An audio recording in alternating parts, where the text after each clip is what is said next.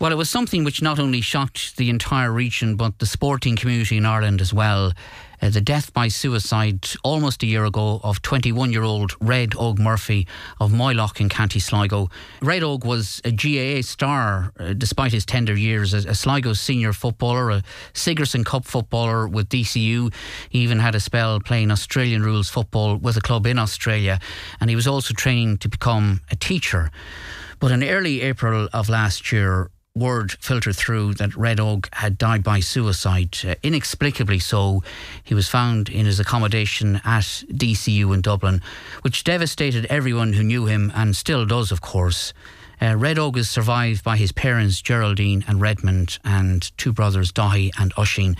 And despite their heartbreaking loss, Redmond and Geraldine have been prominent in trying to highlight the issue of mental health, encouraging young people to talk about their problems and their worries and concerns.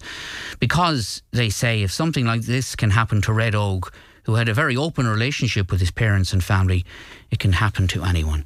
And Redmond and Geraldine join us in studio uh, this morning. Welcome to you both and, and, and thanks for joining us this morning. And can I start by maybe first of all asking you both about Red Og? What sort of a lad was he? Why was he why was he so special to you? As Geraldine says, he was, and we believe that he was a miracle in the first place because um, at the time in Cork, I vividly remember that, that particular morning that we went into the Bons and and there was issues. Geraldine was pregnant again, and there was issues and and uh, the gynecologist at the time said, you know, we'll throw everything at it at this stage. He said, and to this day we think he was a miracle, and and that we had him for that length of time. It was brilliant. We had him for 21 years. Yeah, and he was a lively and active uh, young child, was he not? Geraldine, to say the very least. To say the very a, least, from an Jane, early age. Well, from when he was in the womb, he was lively. Uh, for the nine months, he kicked uh, continuously. So I definitely said this fella's going to be a footballer, um, or girl, whichever it was going to be at the time. Yeah, so he was lively, and like that was the way he was. Like, he wouldn't sit down. He had to be going continuously, very active. Yeah, and as we know, stellar footballer and sportsman, training to be a teacher. Had everything going for him, it, it seemed, and apparently very few cares in life, and, and that's what you did think and, and, and always thought. Yeah, it's it's it's amazing that uh, very much with Red Og, you know, after a match he might be heading back to Dublin, and he'd ring about, you know, Dad, do you think I got a speeding ticket? You know, the, he might have noticed the van, and I said, sure, how do I know, Red? You know, I wasn't there, like, but anyways, trivial things, trivial things t- tended to worry him, like so. To think you know, when he talk, he'd be so open talking about uh, different things like that, that again, he'd be able to talk about anything, you know. So very self self conscious, self aware, and yeah. But yeah. Red Og was a perfectionist. Everything had to be perfect for Red, and like when you continuously tell him that everything in this life isn't perfect, and that things will go wrong and have gone wrong and but like he just wanted things right and that was from study to himself and to his football but it was football mainly like yeah. it had to be and, and speaking of being a perfectionist, uh, he he, uh, he didn't get that point against St Pol Gales, Redmond, isn't that right? yeah, on a wet evening, on a wet evening, uh, on Owenmore Gaels, he, he went to take the, the, the free at the very end of the game for a draw game. It was in the group championships, and uh, he missed a free uh, that night. It just slipped away. It was just out of his range, anyways, for that particular night. But it was straight up to the the plane, up to Curry Pitch then, and where he spent a lot of time kicking, trying to get that point again. But as I said, the day of the county final, he kicked points from everywhere and anywhere yeah. towards the end of the game. It paid off. It paid off. All right, okay. Um, I, sh- I, should ask you, of course, and I should have asked you at the start. How, how are you both doing at the moment, nearly a year, a year on? Yeah, we're doing we're doing well. We're doing we are doing well, and um, as I said, we um, have a lot of um, good people around us, and I suppose the main thing is our faith as well. That we have a strong belief, and that that gets us through. Plus, we do believe that Red Og is still with us, and I have said on numerous occasions that we're a family of five, and we still are a family of five but we feel that he's helping us along. We get the strength from him. Uh, well, I, I think everybody would acknowledge that your courage in, in, in speaking so publicly about what happened to your son and in trying to raise awareness of mental health issues is is more than admirable. And and to quote you, Redmond, before you said, "There's nothing sorrowful out of this. We want to help people." Yeah, it, it, it's it's so important uh, that again we talk about the message, and I, that that Red Og we thought could tell us everything, could talk about everything. Like we talked about matches for hours and performances and different things like that. And you know the the story of the the mirror in the car and all that, and above all the lads we have, you know, we wouldn't have thought Anton was wrong or that he he was in such he was in such turmoil. And I suppose that's the alarming thing about Red Og's story is that we didn't know. We had no hint. We had no inclination. You know, he was he was enjoying life. Yeah, and I think it's um, it's important for young fellas that, that that they have to talk. And like as I said, Red Og had everything, and he, like he ha- he had everything, but he it just like he didn't talk and didn't speak up. And whereas young people nowadays they have to speak, and I know suicide is kind of brushed under the carpet with a lot of people, but if I think for young people, if they see themselves um, kind of struggling, like that, they have to speak up. They have to talk to somebody, and it doesn't matter who they are, whether it's a parent, friend, or teacher. They, just if they speak up, they will get help, and there's plenty of help out there to um, to help them and to get out of this darkness that they're in. And, and let them not be hard on themselves. Let them like they have to be kind to themselves. It's most importantly that they are kind to themselves and not yeah. hard. And is it difficult for you? Is it frustrating for you to not know why he did it, considering he was so open and communicative with you and he texts you every day and you, you, you, you spoke on a regular basis, as we know. Was it difficult when you didn't really have any answers? Does that continue to be difficult for you? I don't think we, Niall, we, we put a lot of focus on it, if any. We there's an element there that that he was he's no longer with us in in in a physical way, and and for us then that was you know getting used to that idea. Like I talk, we talk about tragedy every day. It happens in so many different ways, like car crashes. You know, to lose a young person or or any person in your life, it's it's it's terribly difficult. And I think what we did, Geraldine and Oisín and Dahi and the, the, all of us, we kind of focus on the good things and the nice things about him, what he did and what he achieved. We don't really think too much about the whys anymore. Uh, at least I don't. No, and, um, and again, as you said at the beginning, that he's was a miracle from day one, and that we were blessed to have him for the 21 years, and that he fulfilled so much in those 21 years, and we have a lot to be grateful for. And um, like he went to Australia, we would never have gone to Australia only for him. So like there are all those good memories, and that's what we focus on rather than why what what made him do it. Yeah and and the message that you want to give out and have been giving out, which is such a powerful message, is also a very important one to young people who, it, it, who may have difficulty opening up and talking about issues which are troubling them. Yeah, that's the that's the thing, and and maybe it's not when maybe at a point uh, the, the that Red Og was struggling was was elements you know, worries and, and stress up to that point, and then he reached a pivotal point where he just couldn't manage. So again, it's about the early warning signs as well that if you're struggling mentally, that you know, there's there's loads you wouldn't believe there's loads and loads of help out there. There's yeah. and very personal people who who listen to the story and who support you and are empathetic and the whole. It's it's really good because we all have in the last twelve months. Well, we have spoken on and off. Maybe I, I spoke with with the with the different suicide agencies, and they're so empathetic and and nice, and there's no stress, and you're anonymous if you want to be anonymous. So. yeah, Is is it is it fair to ask you almost one year on uh, of your memories of that day, uh, and the suddenness and awfulness of it all? Is that something you can yeah. comfortable of talking about Geraldine? Yeah, um, I work as a secretary in Curry National School, and um, I was at work, and I got it was about uh, it was about twelve o'clock, and Oisín had rang me, my the second fella, and um, he was saying to me, "Had I heard from Red Og?" And I said, "No." I said because um, I said I, I, said he's in school. I said he, I won't be hearing from after school, and he said to me, "No, ma'am." He said he's not in school. And uh, then, as soon as I heard that, I knew there was something wrong because he said nobody can get in touch with them, and that like wouldn't be Red Og at all. I mean, if there was he was sick or there was something a tire flat or whatever, he he would let somebody know. So I knew immediately that there was somebody something wrong. And um, so then I asked him to um, get onto the security in DCU and see if his car was in the car park. And um, he it seemed to take forever but um, he it wasn't. And um, the car, when Oisín got a hold of the um, security, they said, yeah, his car was in the car park. And from the time that they found his car to when they went to his room, I hadn't heard anything back, so I knew that there was something wrong. I knew that the, that period of time it was too long. And then Oisín rang me back, and he said that they had found him, but he was dead.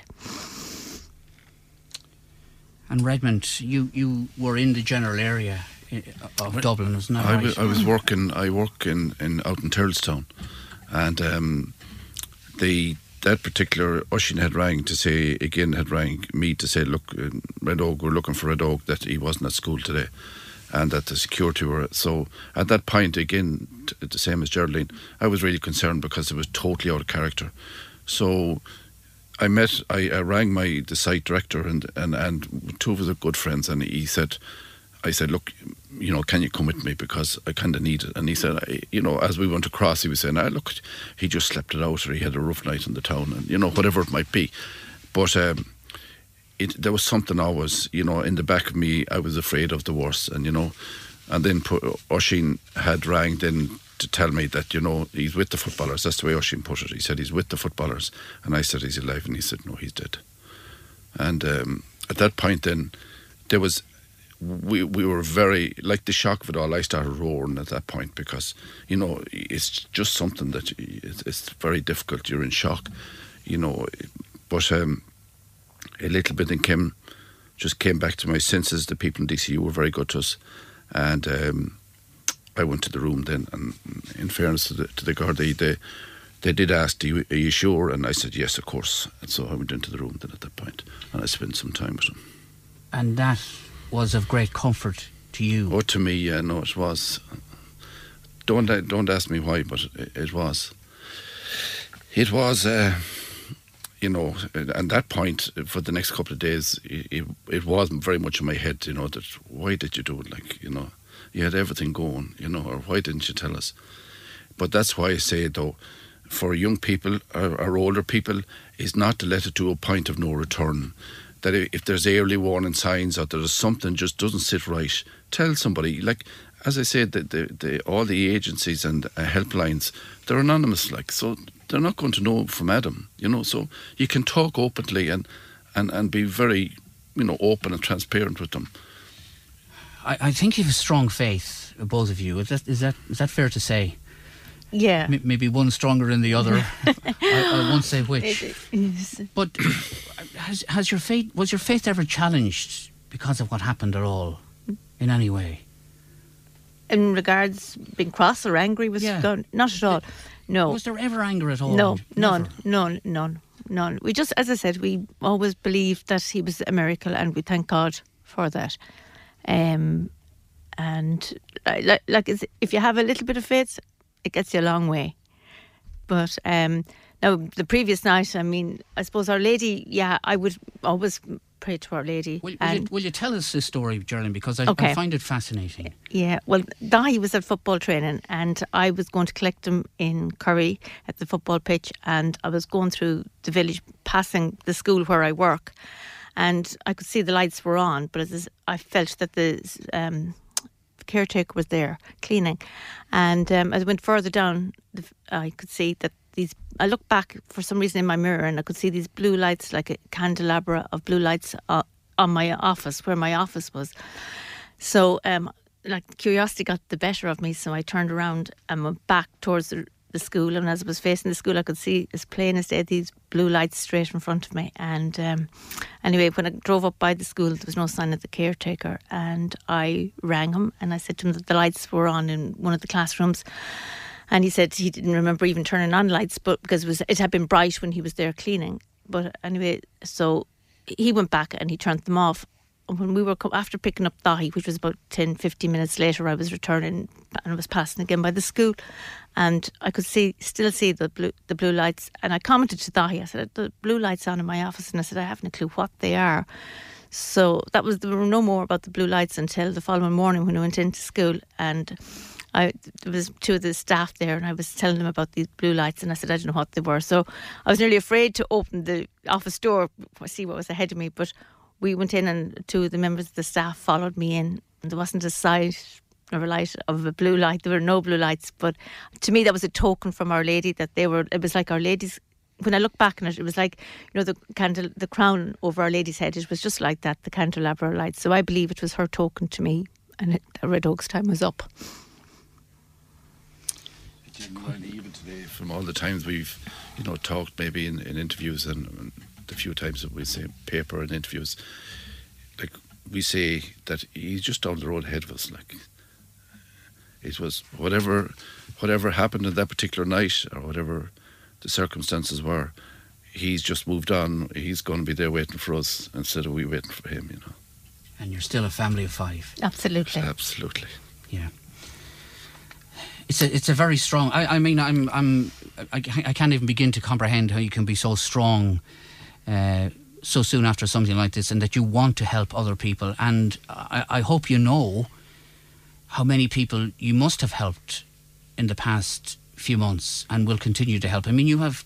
There's no doubt you have saved lives uh, by being so open and public about this. One life, Niall. One life is enough. One family's not having the heartache is enough. But on a lighter note, you know that we talked about um, the football, and you know, Red Og was a very kind of unassuming lad. You know, he had a hinkling that he was good, but he never knew how good he was. And that's not to say, you know, that he had his good games and his bad games, but especially in with um, DCU and, and the football and in his temperament at that time, he was never as relaxed. He, on the pitch, he wasn't aggressive anymore. You know, in in this his, his Sligo days or club level, he'd get a lot of, of bangs and he'd be a little bit aggressive, but he seemed to be very passive. But the the, the lovely story, and I've told it time and time again, but it's a lovely story. Um, um, Clifford, you know, from the year he scored the, the, the points for for um, Sligo against Derry, that was the same year Clifford, I believe it was Galway, the beat uh, in the in the All Ireland final. But he had been following Clifford for quite some time at that stage, and he was Clifford was his hero, you know. And uh, particular night in, in, in Limerick, it was a wet night now, and I've, I've seen clips since Red Og scored two points that night, two big points that night, and they won they won the, the league semi final by a point. But Clifford scored two six on the on the night, you know. So or, or something to that, two four, two six, and uh, you know this is the discussion we had in the car when we were going home. We were travelling down from Limerick, and, and Red Og was on the phone. He was saying, you know, I wanted to be cool about going over. I didn't want him to be, you know, thinking I was a young lad. You know, he wanted to be cool, so he made his way across the pitch, anyways. And just as he was coming, he, you know, Clifford put out the hand like Easy, a gentleman, and he just said, "Red Og, great game." To him, that was special. Which was more important for that day, rather than winning the match. It was more important that David Clifford knew him, rather, rather, like he was so happy with that. Yeah, he was very happy. An unbelievable in the league final to turn around and and and was taken of us after he, he mentioned it, and we've played the clip many times. Uh, Red Og was, was named during the the, wi- the winning captain's speech, isn't that right? That's right. Yeah. He said after the game that, you know, he, he said that you know we'd seen him in the Sigerson that year how good he was, and uh, and he was thinking of the Sligo family. So you know, he'd have been embarrassed now if if he's you know. Is looking at that, he'd be saying, "No, you know," he'd be been embarrassed. But he was there. He was on the. That year, he had made midfield in the Sigerson team with, with all the rest of them, you know. So Just to finish up, um, I, I, I think it was clear from the funeral uh, how how what happened affected young people. Uh, but even then, in, in an ironic sort of way, they, they had a chance to, to talk to each other about what had happened and to remember the good times and, and to have a laugh and share their, their memories. And even that was important. It was was, not? yeah. Our house, we were maybe advised not to um, have the house open at the beginning, and like I remember specifically saying our house was always an open house and in good times. So at that particular time, I said it's not going to be closed either to anybody. And uh, we were so happy that we left it open because all the young people, uh, like Red Og was, it was, he died on the Friday and he didn't come home until the Wednesday. But during that period of time, all the young people that came in, like the house was open and they went to his bedroom and they jumped on the bed and sat in the bed and they laughed and they joked and they cried.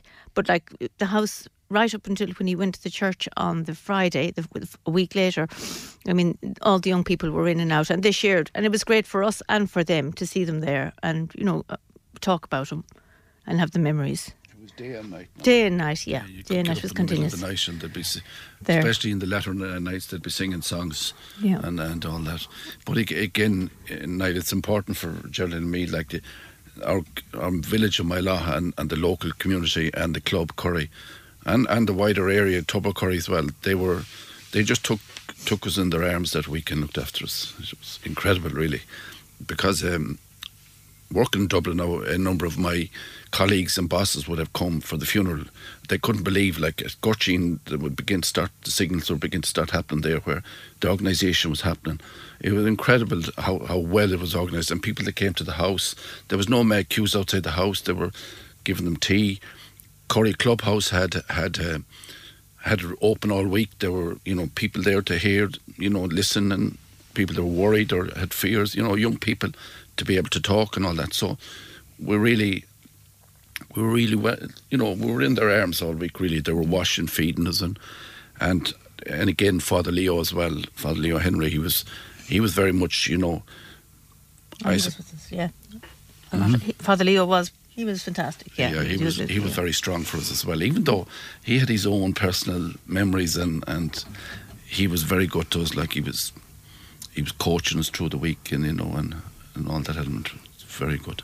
But if I may, and I'll tell a very funny story about being fed by the neighbours. Um, I on one of the particular days I hadn't been eating anything, and then this lady had come with stew. I didn't know what was for the dinner, but anyway, she was, she's a friend of mine. But um, they were saying to me, "Jerry, you've got to eat. You've got to eat." So um, every place was full of people, so they just put, brought me into this bedroom where was everything was put in there, and. Um, uh, next thing, this plate comes in with stew on it, Irish stew, brown stew, and I, which is I said, "Oh, brown stew." And then there was somebody came in to discuss the funeral. and Something was happening outside, and I said to this particular fellow, I said, um, "I have to let you into a secret." I said, "I can't stand stew," but um, anyway, I was so hungry, I ate the stew. so, you know, look, we did have. It was a nice week. It's been sad, it was a nice week too. And of course, I should mention uh, Rachel as well, uh, Red Og's girlfriend, whom you're still in contact with, I think, uh, on a constant basis. Yes, somebody somebody said lately, you lost a son, but you gained a daughter, but uh, because the three boys. But uh, like Rachel was very much part of his life, so she was very much part of our lives now because you know she's grieving as well as we are, and uh, it's important that we share that that that grief and and the good times. And so Rachel comes and goes at her at her will, and she for as long as she's she's welcome in, in in our house for as long as she wants, you know. Yeah. It's a very, very powerful message you- you're giving out, and um, long may it resonate. And we do appreciate you coming in to studio to Geraldine and Redmond. And uh, again, best wishes to you and to Dahi and Toshing and to all the family. And thanks very much for joining us. Thank you, Thanks. Niall. Thank you. Thanks.